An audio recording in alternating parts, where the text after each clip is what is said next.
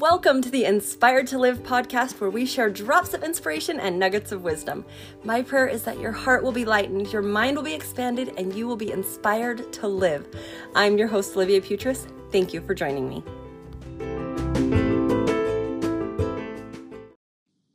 Hey friends, Olivia here. Today we're going to talk about birthdays and wishes and receiving the desires of your heart. So, this is my birthday month, and it was just actually yesterday from the day I'm recording this. And um, I started a thing a couple years ago and it was really helpful. And I think it's beneficial enough that I want to share it here with you guys. So, what I did was I created a list and I just put my birthday wishes, put the date of my birthday on it. And I'm like, these are the things that I would really love. And so it can be, you know, there's two different ways you can do this. One, you can write the things you'd really love to experience for your birthday, like, hey, I really would love a clean house, or I'd love to go on a walk, or I would love to go to lunch with a friend, or all these things you would love and then you have to detach emotionally from them happening.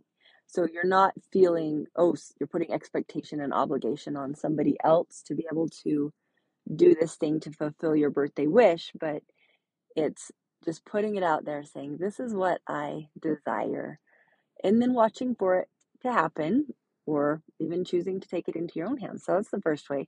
The second way is that you can do things that you can control. So I've done that the last couple years and it's been really cool like, okay, what would I love? Okay, I have this project I'm working on. I've been putting on the back burner. I would really love to work on that. I would really love to clean my garage for an hour. I would really love to go get a massage. I would love to have a nourishing lunch with a friend.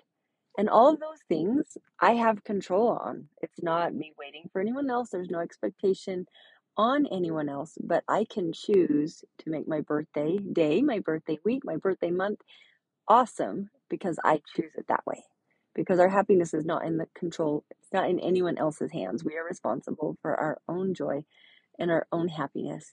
And the way that we think and the way that we deal with life and the things that happen make a difference in whether or not we are experiencing that happiness.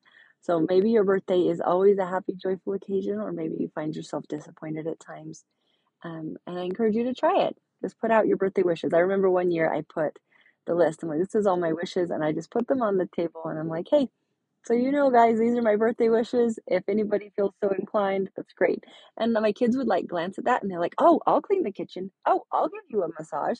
And it was so cute to be like, okay, they were seeing and having a desire, but just didn't know what to do. And so having that thing of this is how I feel loved, this is what I would really love, and allowing them the space to choose and to pick or not is totally fine because I was totally emotionally detached from that outcome and just knowing that I was going to choose into joy, choose into celebration, choose into allowing goodness to come and goodness to flow and to celebrate every little nugget of it that came to me.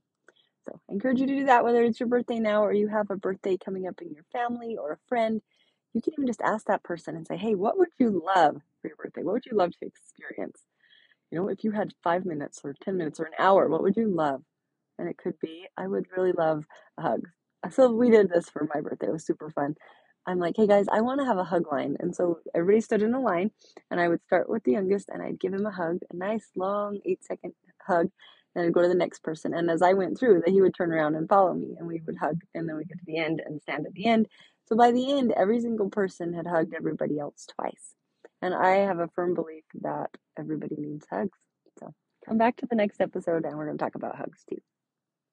No, actually, let's talk about hugs now. Okay, so I have this desire for my birthday month that I want 100, or not 100, 40. I'm 40. So to have 40 hugs.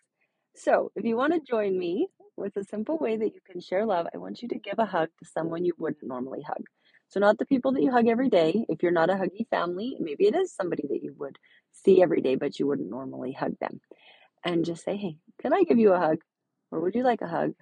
And give someone a hug. Hold it for longer than feels comfortable, preferably eight seconds. But if you can't go that long, just as long as you can.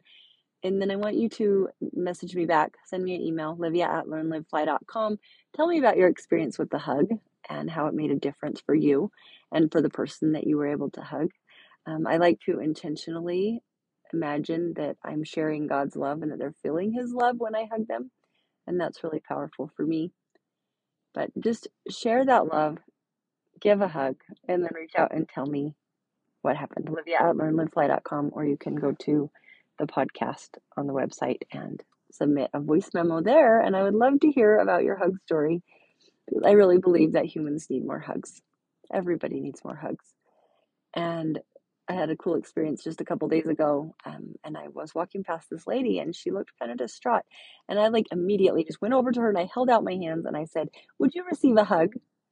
And she looked at me and she's like, "Yes." And I hugged her, and she's like, "You have no idea how bad I needed that." And then I proceeded to sit down next to her, and she talked, told me what was on her heart for the next fifteen or twenty minutes, and it was healing for her. And it was cool for me to be able to know that I was an instrument in God's hands to be able to share his love with someone else. So go give a hug today. And even even if you're like, oh, somebody else will do that, don't. Say, I'm in. I'm going to give a hug. I'm going to give a meaningful hug. And then just have a prayer and say, God, who needs me today? Who needs a hug? Put that person in my path, no matter how busy my day is. Show me the person that needs this hug. And he will.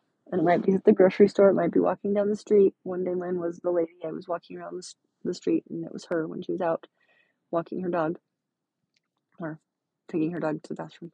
But there's always somebody there, and you can be an instrument in God's hands. And you can be a blessing to someone else if you just choose it. So choose it today. I hope that you're one of my 40 hugs and I get to hear your story. And have a great day. I'll talk to you next time. Thank you, friend, for being with me today on the Inspired to Live podcast. I have loved hanging out with you. I truly appreciate all of your likes, shares, your subscribes, your sharing this podcast with the people that you love. Go ahead and head over to learnlivefly.com forward slash podcast, where you can leave me a voicemail and I'll be able to hear your voice and hear about what inspires you to live. And possibly you will be even featured on a future episode. Have a glorious day. Remember that God loves you and He is aware of where you're at in this moment and will guide your journey.